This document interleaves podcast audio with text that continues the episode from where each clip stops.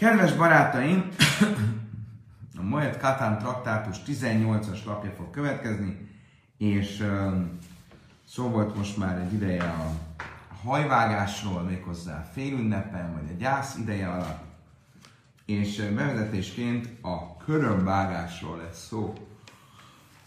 Körömvágás, de aztán sok minden más izgalmas témára is át fogunk térni, lesz itt bőven érdekes tartalom ma este. Nézzük akkor, rögtön lássunk is hozzá, tizenhetes lap alján tartunk. Tanulá banang, sémsamra asszol legáliákban möjjed, kach asszol litalcitva nájben möjjed, divre Rabbi Yehuda. Bölcsénk a következőt tanították. Ugyanúgy, ahogy tilos borotválkozni, vagy hajat vágni a félünnepen, ugyanúgy tilos körmöt vágni a félünnepen. Ezt tanította Rabbi Yehuda. Rabbi Yossi Máté, Rabbi Yossi viszont fordítva mondja, ő szerintem ez megengedhető. Sémsamra aved asszol legáliákban mely emlaj. Kach asszul litolcipor náim bimérlöj. Egy másik alkalommal elhangzott egy olyan tanítás, hogy ugyanúgy, ahogy tilos borotválkozni vagy hajat vágni a gyász első napjaiban, első harminc napjaiban, harminc napjában, ugyanígy tilos a körmünket levágni a gyász első harminc napjában. Mire Rabbi Yehuda? Rabbi Yossi Máté, Rabbi Yossi viszont megengedte. Tehát akkor még egyszer, Rabbi Yehuda azt mondja, hogy a körömvágás az ugyanolyan, mint a hajvágás a félünnepen, tehát tilos, és ugyanígy azt mondja, hogy a körömvágás ugyanolyan, mint a hajvágás a gyászidőszakban, tehát tilos. Rabbi Yossi viszont megengedi, és azt mondja, hogy ö, megengedett a körömvágás is, meg megenged, ö, tehát a körömvágás megengedett a félünnepen is, meg a gyászidőszakban is. Amár Ulla! Ulla a következőt mondta. Ha laha kereb jövőbe avel, vagy laha kereb jaiszbe majed. Szerinte, Ulla szerint a halaká Rabbi Yehudát követi a gyász időszakban, tehát a gyász időszakban szerinte tilos a körömvágás, viszont a halaká Rabbi Yossit követi a félünnepen, tehát félünnepen megengedett a körömvágás. Shmuel alamár, kereb jaiszbe majed ube avel, Shmuel szerint viszont a halaká mindig Rabbi Yossit követi, legyen szó félünnepről vagy gyászidőszakról, és a körömvágás az mindenképpen megengedett. De amár Shmuel a lachaket Ibrahim Meikelbe, avel Shmuel ugyanis azon a véleményen van, hogy mindig, a, ha vita van a gyász kapcsán e, arról, hogy szabad-e valamit vagy sem, akkor mindig az enyhébb, a megengedőbb álláspontot kell követni. Oké, okay, akkor bárhogy is legyen, Shmuel szerint a halakha az az, hogy Rabbi Yossit követjük, és a körömvágás az megengedett mind a gyász, mind pedig a félünnep idején. Erről fog szólni a következő történet. Pinchas a huadevá Shmuel Iszrabe Milsa. Pinchas, aki um,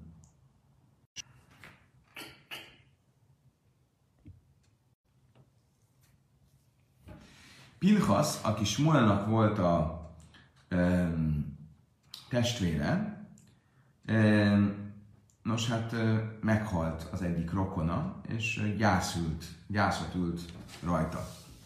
Al Shmuel le Michel Taima Mine.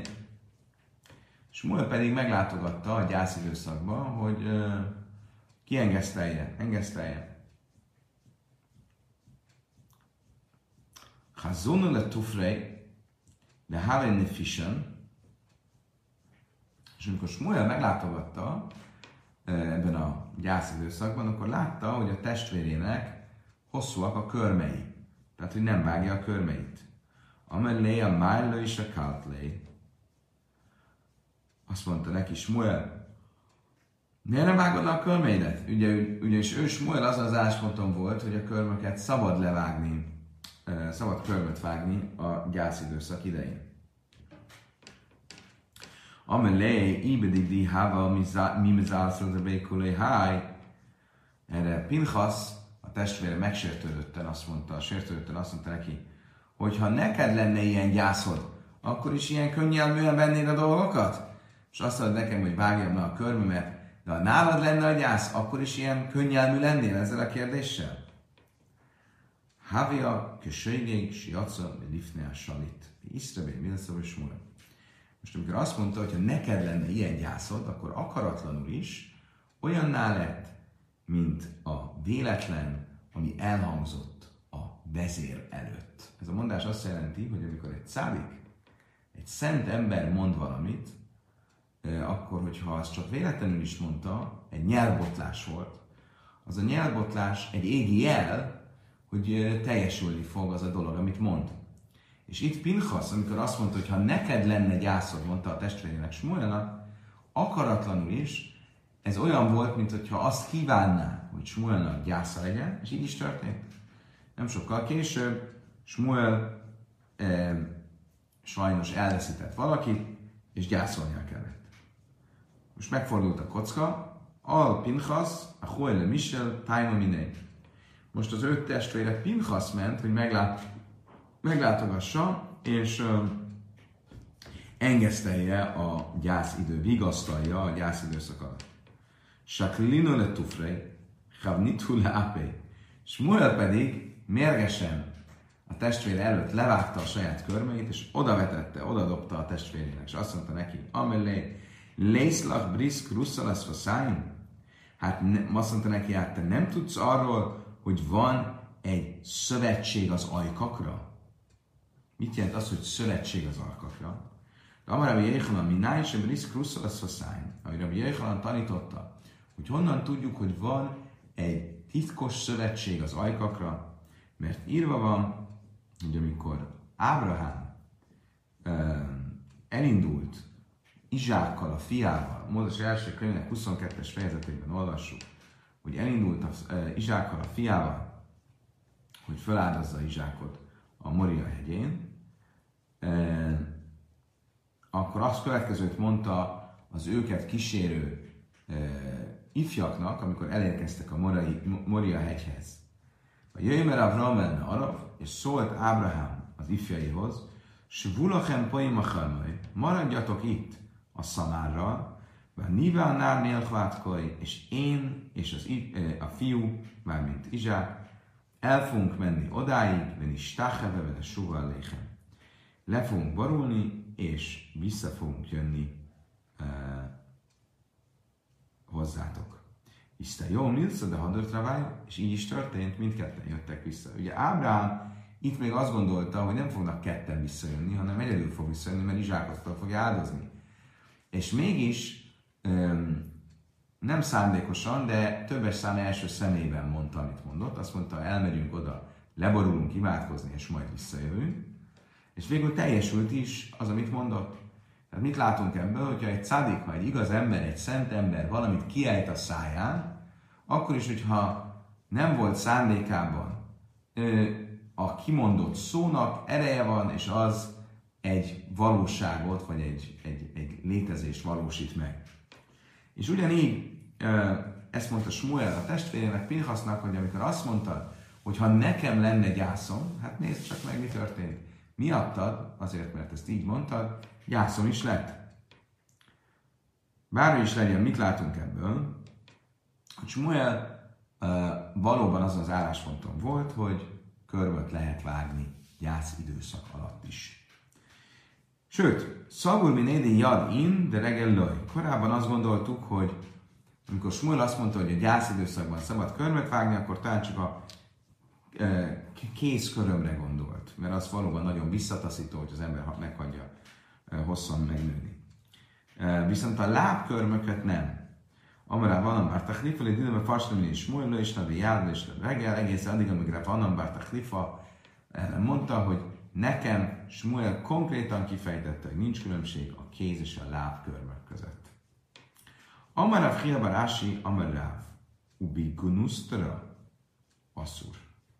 Fhiabarási azt mondta, hogy bár igaz, hogy szabad körmöt vágni, de nem ollóval, hanem valamilyen a hétköznapi körömvágásra eltérő módon.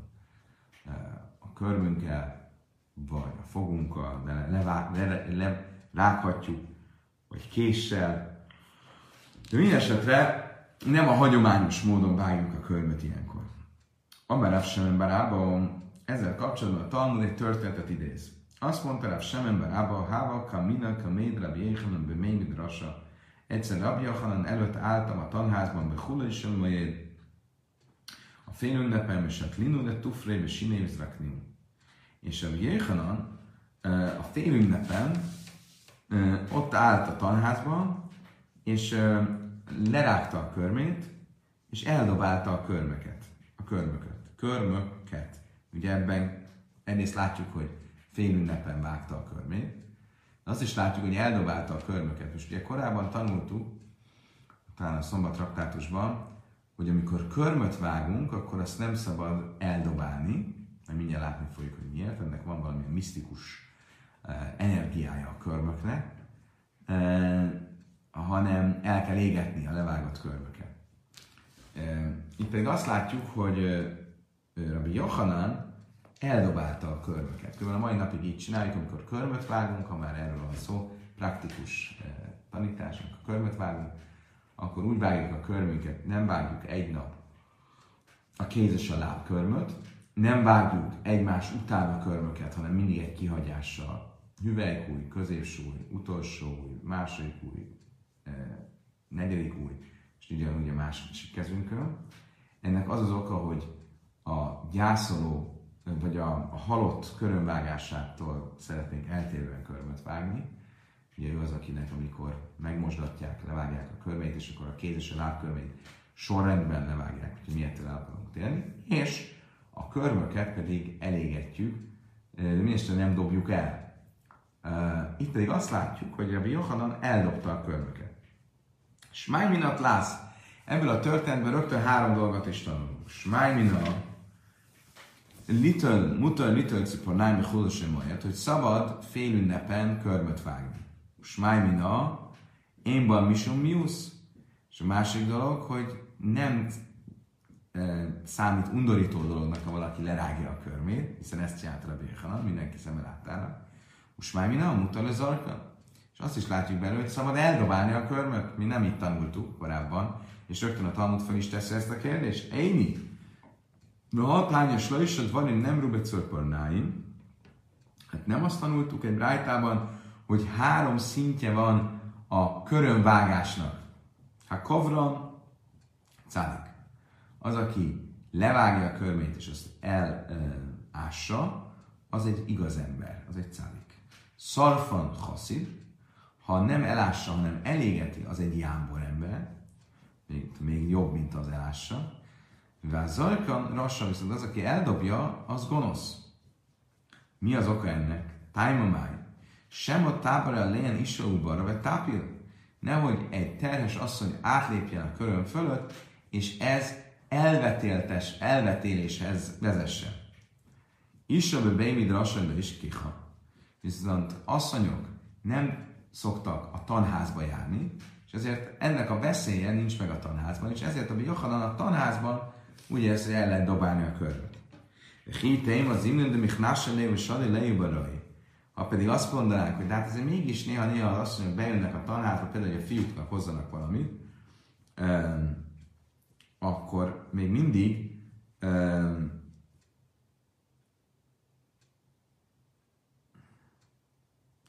uh, illetve még egy, még egy probléma, hogy vagy bejönnek időnként a, a tanházba, vagy az is lehet, hogy amikor kitakarítják a tanházat, akkor felsöprik a körmöket és kidobják valahova, um, akkor nem probléma ez. Ugyanúgy megtörténhet a baj, hogyha átlépnek a, a körmök fölött, és e, e, akkor ez elvetéléshez vezethet.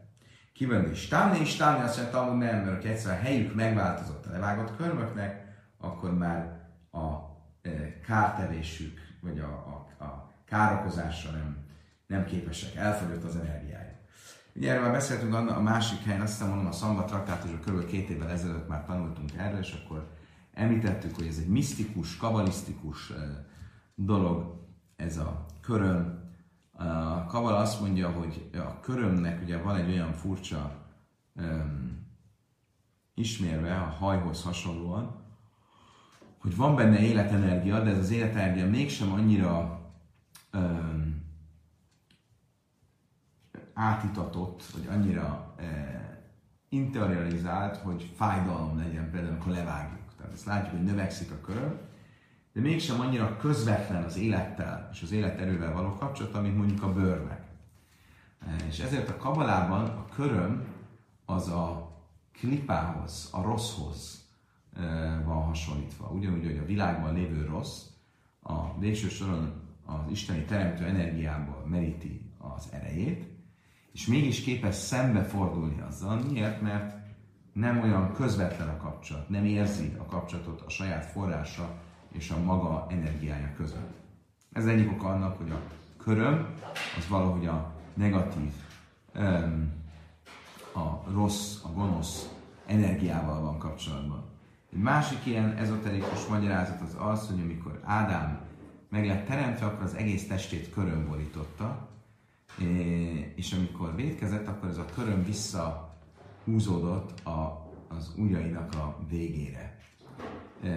És ezért a köröm az a első bűn, eredendő bűnnek a az emlékeztető jele, és az, amikor levágjuk, akkor ezeknél az okoknál fogva kell óvatosnak lennünk. Ez az oka annak, hogy emiatt a e, misztikus e, kapcsolat miatt van e, viszonya a körömnek a terhes nővel. De a terhes nő fájdalma az is e, e, Ádám és Éva első bűneihez kapcsolódik, és ha levágod köröm, akkor így a negatív energiát felszomorítja, és És, és, és valamilyen e, rossz energiát szabadít a terhes nőre, aki ezáltal elveti lehet. Bármi is legyen, akkor ez volt az oka annak, hogy a Jéhanan a tanházban eldobálta a körmöket, mert úgy, úgy érezte, hogy hát ez, ott nincsenek terhes nők. És azt mondja a Talmud, később a levágott köröm megváltoztatja a helyét, tehát mondjuk felsöpöljük és kidobjuk, vagy átteszünk máshol, akkor onnantól fogva már nincsen benne egyáltalán ez a spirituális energia, és ezért nem kell ettől tartani. Oké. Okay. Egy másik hasonló történet. Amar Rabbi Yehuda, Amar Rav, Zug bo mecha masszan lifnei Rebi. Volt egyszer egy tanulópár, akik Rebihez érkeztek. Már zutra masznei Zug bo mecha masszan lifnei Rebi. És már zutra mesélte ezt a történetet.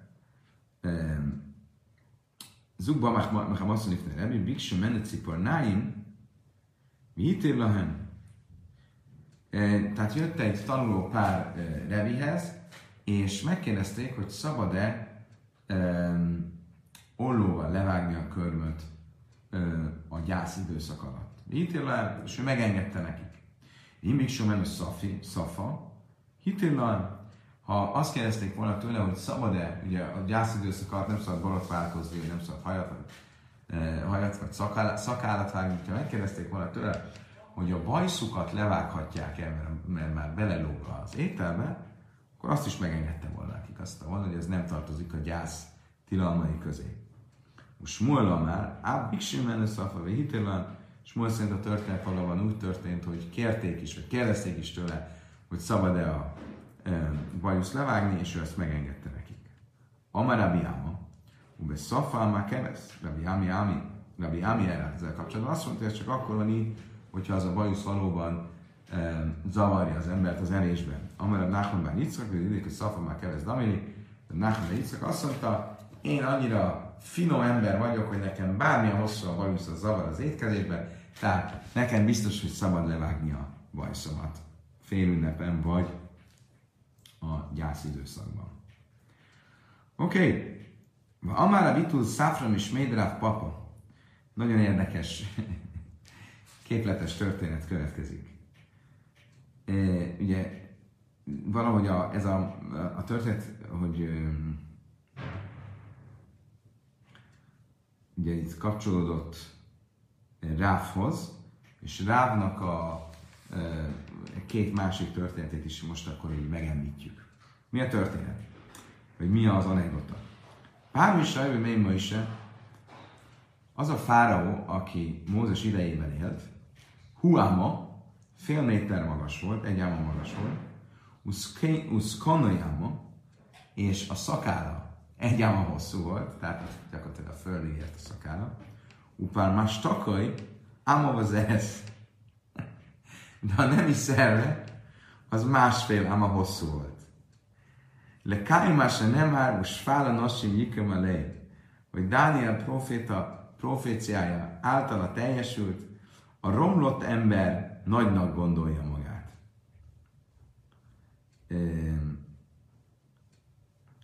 Ezt úgy is lehet érteni, hogy amikor Isten meg akarja büntetni a kiválasztottjait, akkor egy, egy ilyen romlott ember által teszi azt. Itt különben van egy nagyon szép magyarázat, mert ugye mit mond ez, ez az anekdota? Azt mondja, hogy egy áma magas volt a fáraó, a szakálla egy áma hosszú volt, és a férfi, férfi szerve az másfél áma hosszú volt. Köszönjük a kommentáron, hogy nyilván ezt itt metaforikus értelemben kell érteni, és um, mi, hogyan kell ezt érteni? Amikor azt mondja, az ember milyen magas, az azt fejezi ki, hogy valójában me, milyen nagy ember. Fáraó egy nagyon kis ember volt, mégis a szakálla, ami az embernek a tisztelete vagy a méltósága, az a földig ért. Kis ember volt, de hatalmas méltóságot követelt meg másoktól, ö, oktalanul.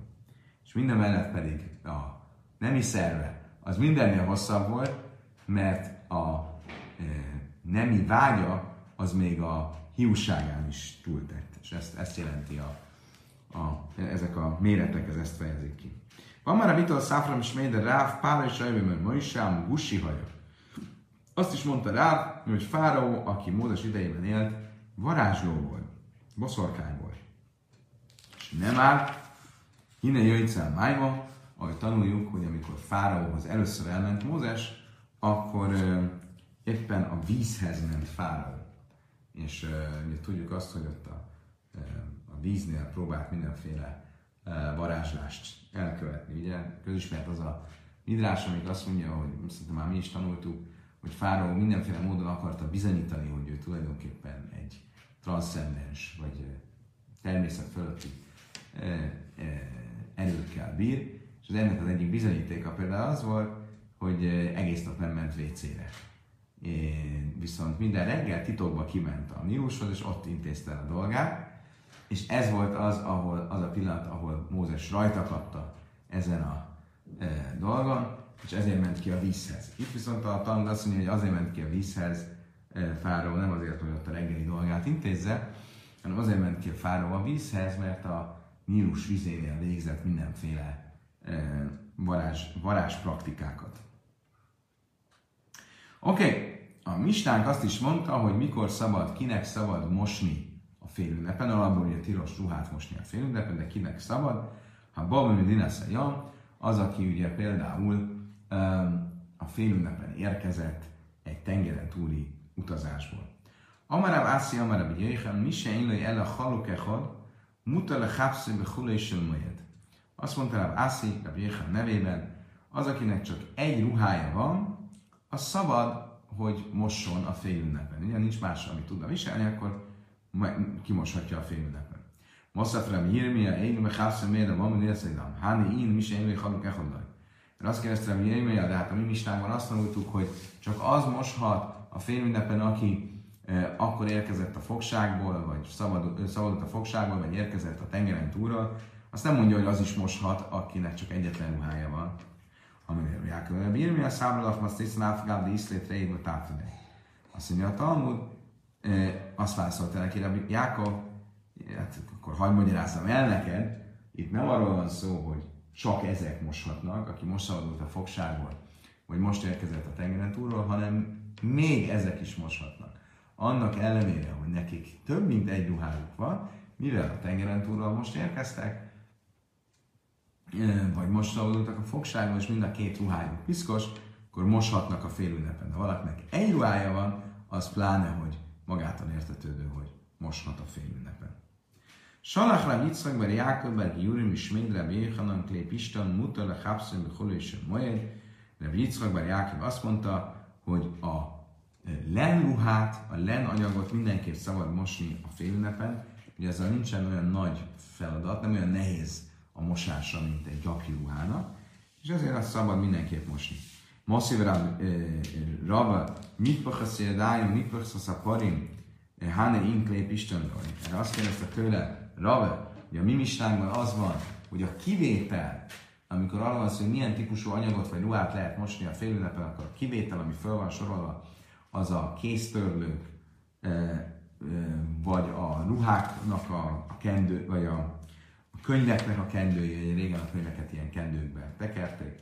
Tehát ezek vannak megemlítve. Háni in, klépisten lali, de amúgy nincs olyan distinkció, hogy a lenruhák lenne szabad. Amely a bájba azt hiszem, fülőzös sarmi. A bájra azt mondta, igen, a misnát úgy kell érteni, hogy ö, ezeket még gyapjúból is lehet. A lenruhát pláne, hogy lehet, bármilyen ruhát.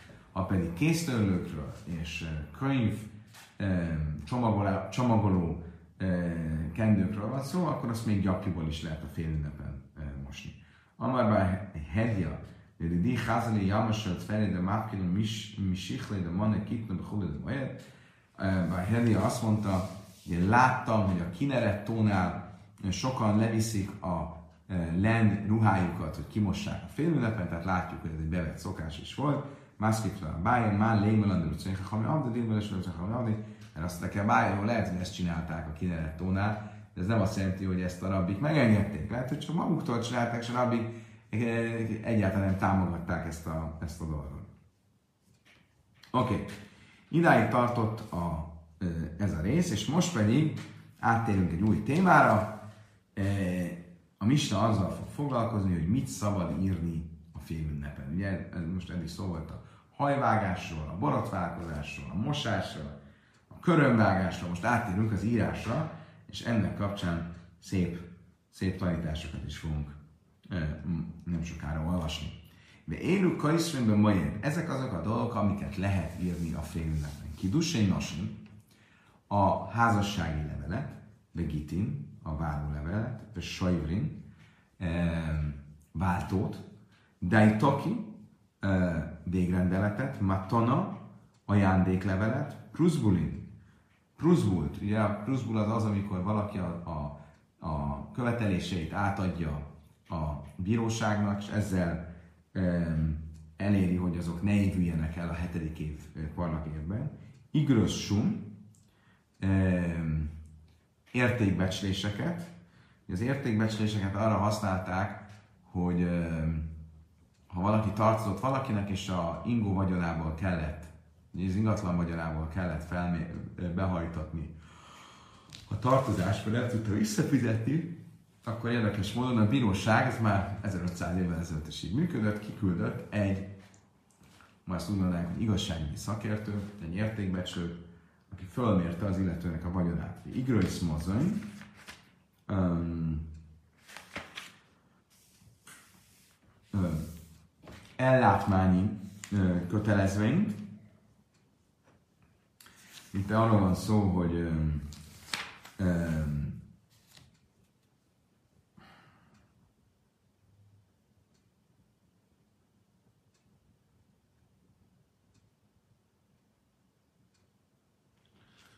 hogy valaki ö,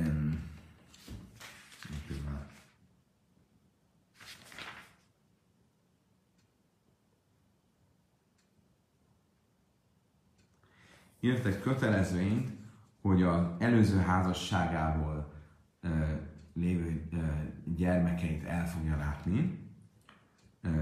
Stárhalica, ugye a sógor házasság várólevele, umi unim.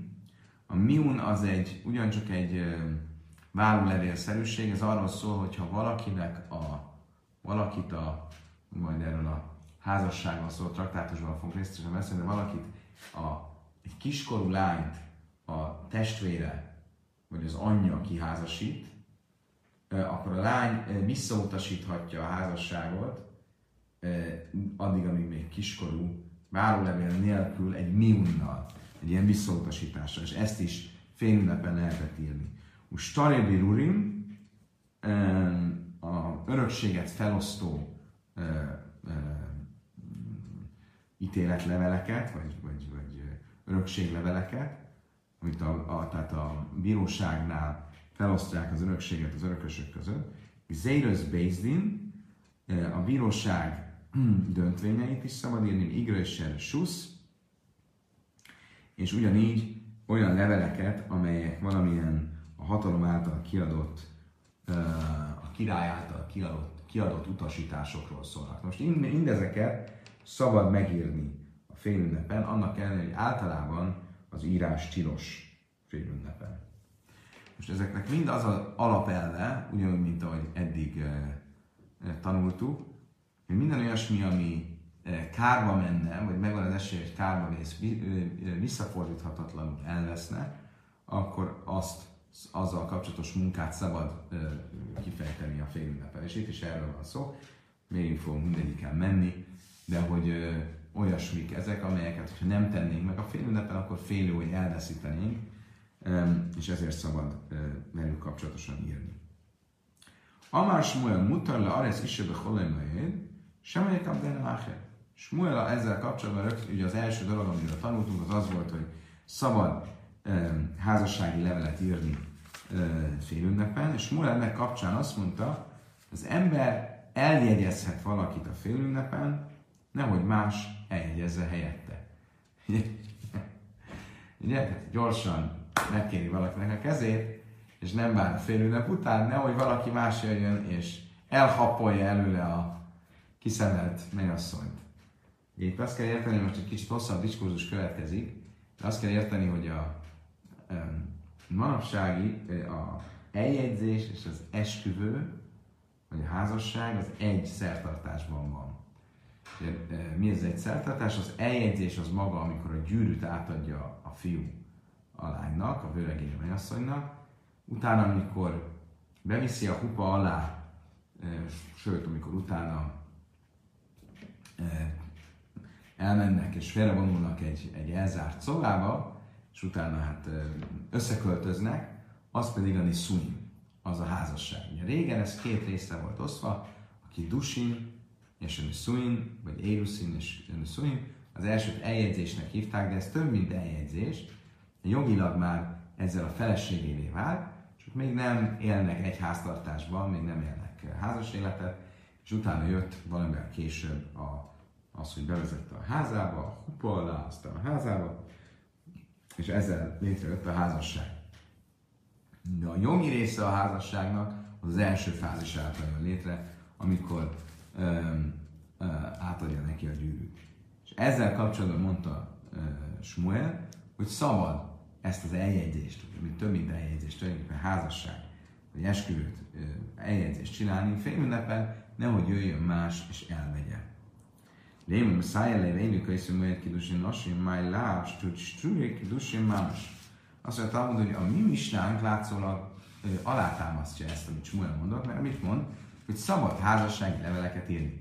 Mi ez a házassági levél? Nyilván A, az, a levél, az a házassági levél, amivel konkrétan már az eljegyzés kérdező, hogy majd tanulni fogjuk a Kidusin traktátusban, az eljegyzés lehet pénzzel vagy pénzért kértékű tárgyal, például gyűrűvel csinálni, de lehet egy házassági levéllel is. És nyilván itt is erről van szó. Azt mondtam, hogy laj, starep szikasza.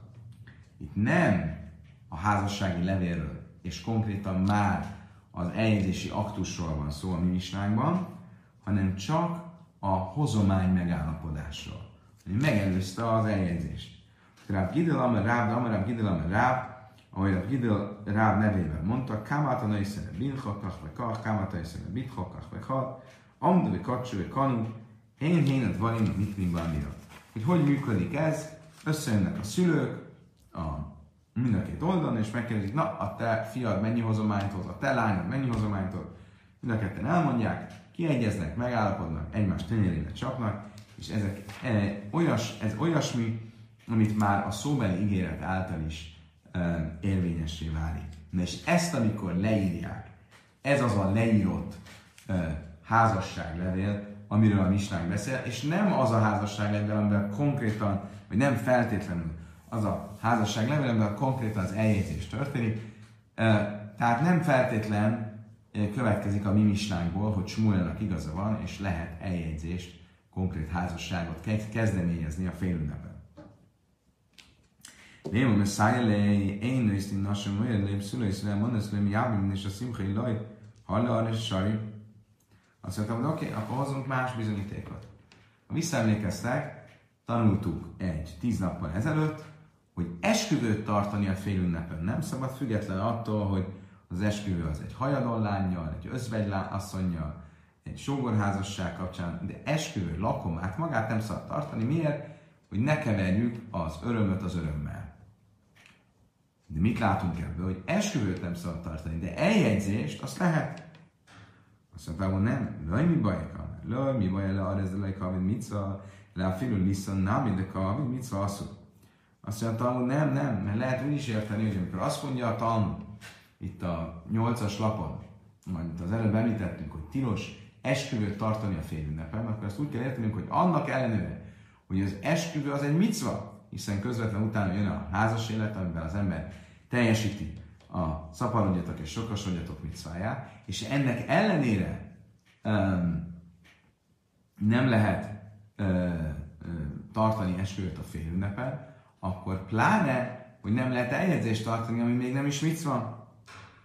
Hát akkor nem jutottunk a végére, akkor nem tudjuk, hogy akkor Shmuelnek igaza van, vagy nem. Lehet eljegyzést tartani a félünnepen, vagy sem. Tass már de tanít vej Shmuel. Me arszín, aber loj kajszín. Én ajszín szögös irúszín, be loj mi jábni, mi simchalaj, és májnina. Van egy brájta. Vej Shmuel azt mondta, el lehet jegyezni valakit a félünnepen, de nem szabad esküvőt tartani. Sőt, az eljegyzéshez sem csinálunk eljegyzési lakomát, és ugyanígy természetesen sógorházasságot nem lehet ö, aktiválni. Miért? Mert mindezek örömünnepek, és az örömöt örömmel nem keverjük. De mit látunk ebből egyértelműen, és májnina, hogy ö, lehet eljegyzést tartani a félünnepen. Mi a már Shmuel sem, hogy akad menne echael, de ha a már Rabbi Yehuda, mert Shmuel, de hol jön, én bászkal érítesz fény, mert bászkal indulapla indulapla indulapla indulapla indulapla. A Talmudnak van egy nagyon komoly kérdése. Ezt most, ezt most áttérünk egy kicsit a filozófia területére. Uh, Shmuel mit mondott? Miért lenne szabad eljegyzést tartani a félünnepen? Azért, mert ez egy veszendő dolog. Hogyha nem csinálom meg, lehet, hogy valaki más fogja megkérni az illető lány kezét. Shmuel viszont egy másik helyen azt tanította, hogy az, hogy ki lesz a feleségem, vagy a férjem, az egy égből jött, ez égben megért isteni gondviselés eh, határozza meg, ahogy tanította Shmuel, hogy hol jön, jön, minden áldott nap, bászkol jöjtesz. Egy égi hang eh, hallatszik, amely azt mondja, ennek és embernek a lánya, ennek és embernek az embernek a fiához kell, hogy hozzámenjen. Tehát akkor ez egy básert, ahogy idésül mondjuk, ez egy égből jött frigy, akkor nem mindegy, hogy én mit csinálok, vagy nem csinálok. Így is, úgy is, akinek a A, aki majd a feleségem vagy a férjem kell, hogy legyen, az a feleségem vagy a férjem lesz. Nem azon fog múlni, hogy ő lesz a feleségem vagy a férjem, hogy a félünnepen gyorsan megkértem a kezét, vagy sem. Ahogy Shmuel mondta, hogy minden nap megszólal ez az égi hang, és azt mondja, az illető lány, az illető fiúnak legyen a, a, lesz a felesége, és ugyanígy megszólal egy égi hang, és azt mondja, hogy az adott földterület az adott emberré lesz. Tehát a Parnósza, a megélhetés is az égi gondviselés által adatik az embernek. Tehát fölösleges ezen izgulni és ezért gürcölni, ez nem egy veszendő dolog, mert hát is, is az lesz, amit a gondviselés előír. A semmelyekad menno berach, ache berachmin. Azt mondtam, hogy igen. De mégis van olyan eset, amikor valaki megelőzhet engem a égben előírt ö, asszonyválasztás témájában, és elhappolhatja a nekem kiszemelt mennyasszonyt, mert annyira erősen imádkozik, hogy az égből megkönyörülnek rajta. Ahogy történt is. Ha. De Rav Shamela hu Gabra de Bajrachme. Rav egyszer hallotta, hogy egy férfi nagyon erősen imádkozik. De Amár tiz Dámeli Planisa. És hallotta, hogy az imájában azt mondja, Istenem, Istenem, add nekem ezt a lányt. Azt a bizonyos lányt, én nagyon szeretném elvenni feleségül. Amelé, Rav ezt meghallott, és odaszólt neki, azt mondta, Laiti baj, ráhmi achi, ír házzelach, lajázlaminach, Azt mondta neki, nem kell annyit imádkoznod emiatt, mert hogyha ő kell, hogy a feleséged legyen, akkor így is úgy is a feleséged lesz. Akkor nincs mit izgulni. De illaj, kapártavá sem, ha viszont nem neked van megírva, hogy ez a feleséged legyen, és te mégis ennyire imádkozol, akkor olyan, mintha nem bíznál az isteni gondviselésben. Vasszony, hasi, sam, öltek almár. Később hallott, hogy az illető a következő kép változtatta meg az imáját, hogy azt mondta, oly ihu nimus mikamei, oly ihi tamus mikamei. Azt mondta, vagy kér, kérlek Isten, vagy halljom, halljak meg én előtte, vagy halljon meg ő én előtte. Magyarul azt akarta, hogy uh, ne történhessen az meg, hogy látja azt a lányt, hogy valaki máshoz megy hozzá, um, ne ilyet, hogy nem neki van uh, az égből uh, megírva, és ezért azt mondta, vagy én halljak meg, vagy ő halljon meg, de ne kelljen látnom, hogy egy másik férfi az meg. Igazi szerelem, mint a, mint a költeményekben. Amelej, láva minden lak, létépaj láv, de van szahaki. Azt mondta neki erre, hát nem megmondtam neked, hogy fölösleges ezért, és nem is illik ilyesmiért imádkoznod, hanem fogadd el Isten gondviselését, hogy, hogy, hogy úgy fog történni, ahogy, ahogy ő azt előírta. Pillanat, csak nem teljesen világos nekem.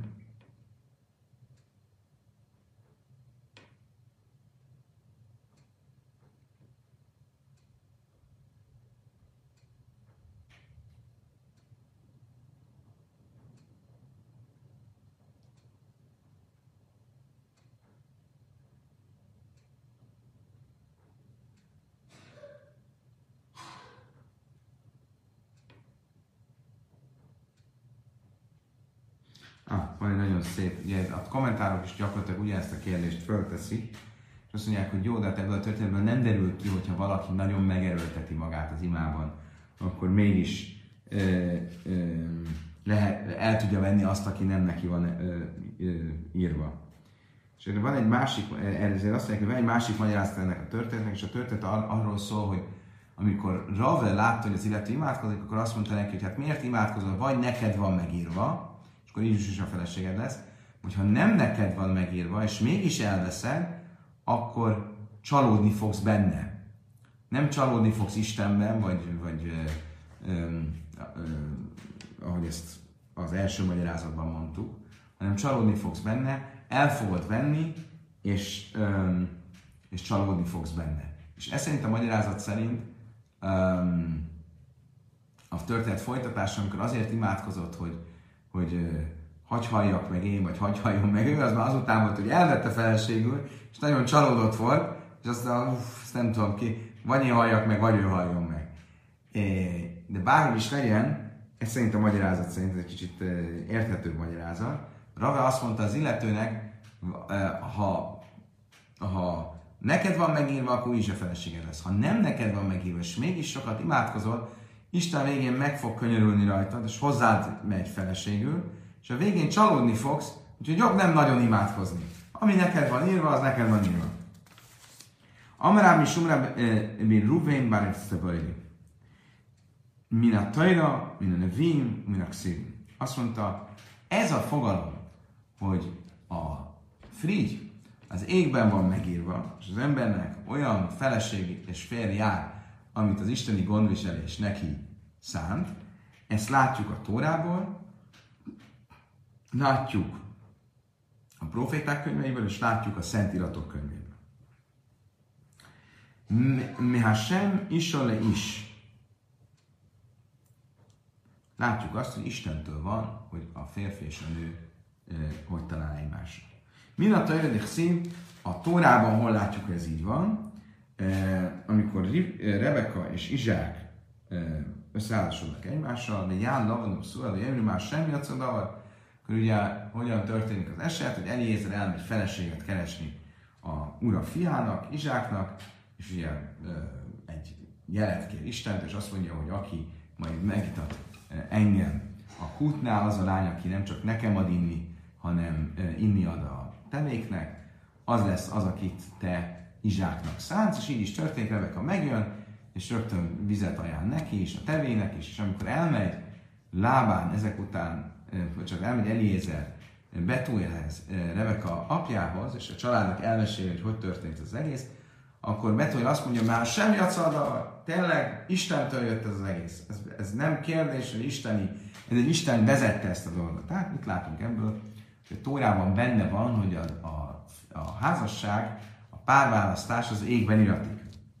Minanedi indixív, a profétáktól, proféták könyvében hol találunk ugyanilyet, hogy amikor Sámson a filiszteus asszonnyal vagy nővel összejött, akkor az áll, aviv ve imajlő jadó ki már semmi, apja és anyja nem tudták Sámsonnak, hogy ez Istentől való. Hát megint csak látjuk, hogyha valaki házasodik, akkor az az égből, égből ég, ég általi, gondviselés általi történés. Aminek szubim szív, és az pedig, hogy ez így van, a, a szentíratokból honnan tudjuk, a példabeszélek tizenkilences fejezetéből azért, Bészva, hogy nachlasz avaisz umá sem isomasz keresz. A ház és az örökség, az aty- a ház és a vagyon az, örökség, az atyák öröksége, Istentől van egy bölcsasszony. Tehát a, az emberek a vagyona az egy örökség kérdése, viszont a e, feleség e, és a párválasztás az e, Istentől van. Következő mondása ugyancsak Rav mondása Ruvainben Isztravili től, és egy nagyon szép és elgondolkodtató mondás. Következőképp hangzik. Azt mondja, a pletykáknak a súlyáról, vagy a pletykának a valóságtartalmáról. Ugye? Gyakran mondják azt, hogy a, nincs, nem, hogy van az az a, a, a magyarul, hogy miért nem zörög a, a nem zörög a bokor, hogyha nem tudom, nem tudom, mi van. Héberül azt mondjuk, én, én a sámbelo és. Nincs füst láng nélkül. Erre van egy magyar mondás is itt a... Nekem egy kicsit most már fáradt vagyok, de hogyha valakinek eszébe jut, akkor kérem itt a kommentek közül e, írja be. Na és ez itt a kérdés, ha valakiről pletykának visszatérően valamit, akkor valamilyen nem zörög a haraszt, és hogy, fejt, hogy fejtődik? Hogy folytatódik a mondás? Nem zörög a haraszt, hogyha... Majd mindjárt beírjátok. Mindenesetre, ha valakiről többször uh, visszatérően pletykálnak valamit, akkor, um, akkor mi a helyzet? Akkor embernek van valami igazságtartalma? Nem zörög a haraszt, ha nem fújja a szél. Köszönöm szépen, Gyula, te vagy a nyertes. Na, itt ez a kérdés, hogy zörög-e a haraszt, hogyha nem fújja a szél. Ha valakiről visszatérő a pletykának, annak feltetően van valami igazságtartalma. Amarabi Ruvain Bensztavalli, én Adam Nechsabedal, elején a szaj.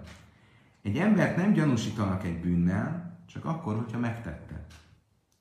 Imlaj a szaj, asszamikca a szaj.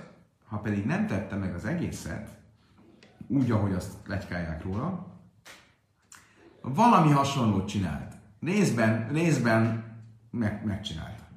Jönössze mit szasszai, hírhelyben libai lászajszai. És ha egyáltalán nem követte el a bűnt, akkor biztos gondolatban elkövette. Hírhelyben libai lászajszai. És hogyha gondolatban sem követte el, akkor biztos ráhelyim se azt veszem el. Akkor biztos látta, hogy mások csinálják ezt a bűnt, és élvezte a látványt.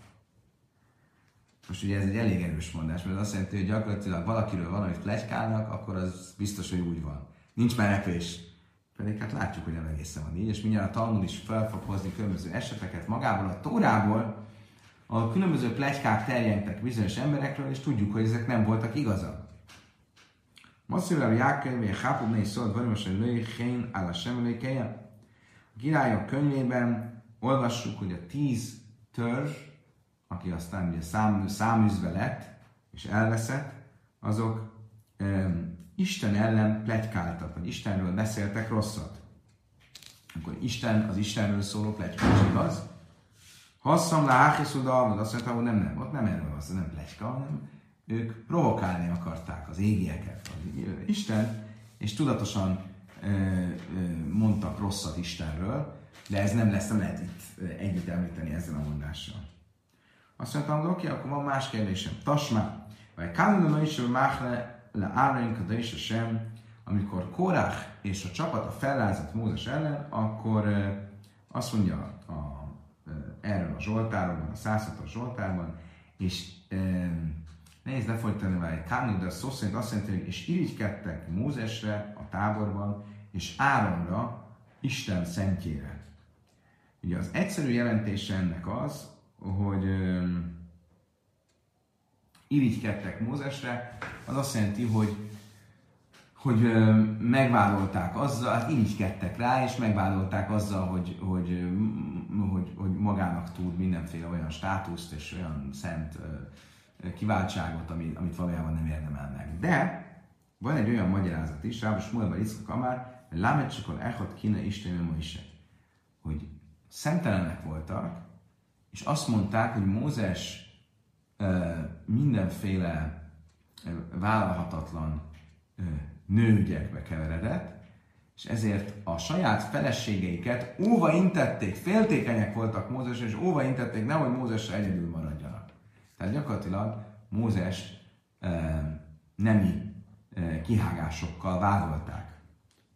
Most akkor itt is nyilvánvalóan ez nem volt igaz, de, és ez, mégis ezt mondták. Akkor itt, akkor itt ugye, amit az előbb mondtunk, mondást, hogy nem létezik olyan ö, ö, vád, vagy olyan pletyka, ö, vagy olyan gyanúsítás, amiről ne lenne igazság, hát akkor nyilvánvalóan itt, itt nem erről van szó. Hosszom is, hogy színom dolgot, azt mondtam, nem, az más. Ha valakit gyűlölnek, és a gyűlölet mondatja a pletykát, vagy a gyanúsítást, akkor annak nem kell semmi alapja legyen. Tasmán! Amra vészi jéjhelkim mise hőstin őszöbe davarbe én baj, amra papelididi hasdom lehába. Azt mondta, van egy másik brájta is, ami szembe megy ezzel a tanítással. Rabbi Yossi azt mondta, bárcsak tartozzak azok közé, akit meggyanúsítanak mindenfélevel, mindenféle alap nélkül. És a papa azt mondta, engem például meggyanúsítottak valamivel, és minden teljesen alaptalan volt. Mit látok ebből? Megint csak, hogy van olyan gyanúsítás, és van olyan e, gyanúkeltés és pletyka, aminek semmi alapja nincs, hiszen ők ezt kérték, azt mondták, bárcsak olyasmivel gyanúsítsanak és pletykáljanak róla, aminek semmi alapja nincsen. Azt mondta, hogy kásra abba kalda passzik, kalda kalda passzik. Azt mondta, hogy igen, attól függ. Ha egy pletyka vég nélkül folyamatosan e, benne van a, a közbeszédben, akkor abban biztos, hogy van valami. Ha csak egyszer-egyszer felröppen egy, egy hír valakivel kapcsolatban, és az aztán abban marad, és leül, akkor tudhatjuk, hogy abban nincs semmi. Tehát amikor azt mondta az előbbi tanítás, hogy nincs olyan pletyka, ami mögött ne lenne igazság, akkor arra gondolt, amikor ezt a pletykát nem gyűlöletből terjesztik, és ez a pletyka folyamatosan fenn van.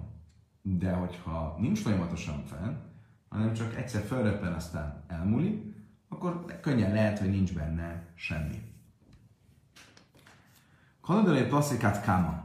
Mennyi az az idő, amikor azt mondjuk, hogy valami egy pletyka folyamatosan fenn, fenn van tartva, vagy folyamatosan a levegőben van, és mennyi az, amikor csak egy átmeneti, átmeneti ideig van a levegőben. Amara bája amrali én, dumi de massa jaimó pálva. Um, azt tanította nekem, mondta a bája a nevelőanyám, hogy a város bűnöseiről legalább másfél napig beszélnek. Tehát már valakiről másfél napig beszél, elég gyorsan terjedtek a pletykák, én gondolom, hogy elég kis közösség volt. Ha már másfél napig beszélnek valakiről, az már egy hosszantartó pletyka. Hány minden egy passzik béni béni, amit passzik béni béni lészlamba. És mindez mikor igaz, hogy a másfél nap az már egy folyamatos, hosszantartó pletykának, és így egy valamilyen alappal bíró pletykának számít, akkor, hogyha nem marad abban, hanem folyamatosan erről beszél mindenki. De hogyha abban maradt, így félve maradt, akkor az már nem, az már nem biztos, hogy megvan alapozva. Ki passzak benni, benni, jamra, de rendőrni, passzak már passzira, ám passzak már passzira. De ha abban is maradt, akkor azt kell tudni, hogy ez csak akkor számít abban maradásnak, hogyha nem valamilyen külső hatalomtól való félelemmel hagyták abba az erről szóló pletykálást. De amran eledőlői hader navát, hader navát lőj, és még tovább megyünk, akkor számít abba maradásnak, hogyha nem kerül újra elő, és újra elő, és újra elő, újra és újra, újra előkerül, akkor az egy folyamatosan fenntartott pletyka, aminek valószínűleg van valamilyen alapja. Lőj amran elődő lészla ajvim, ahol iszle ajvim, ajvim húdáv korlak alap, és most jön a lényeg. Mikor igaz mindez? Akkor, hogy az emberek nincsenek ellenségei. Az emberek vannak ellenségei, akkor az ellenségei azok, akik újra és újra indítják és felszínre hozzák ezeket a rossz, hírei, rossz hírkeltés és e, pletykákat. Kedves barátaim, idáig tartott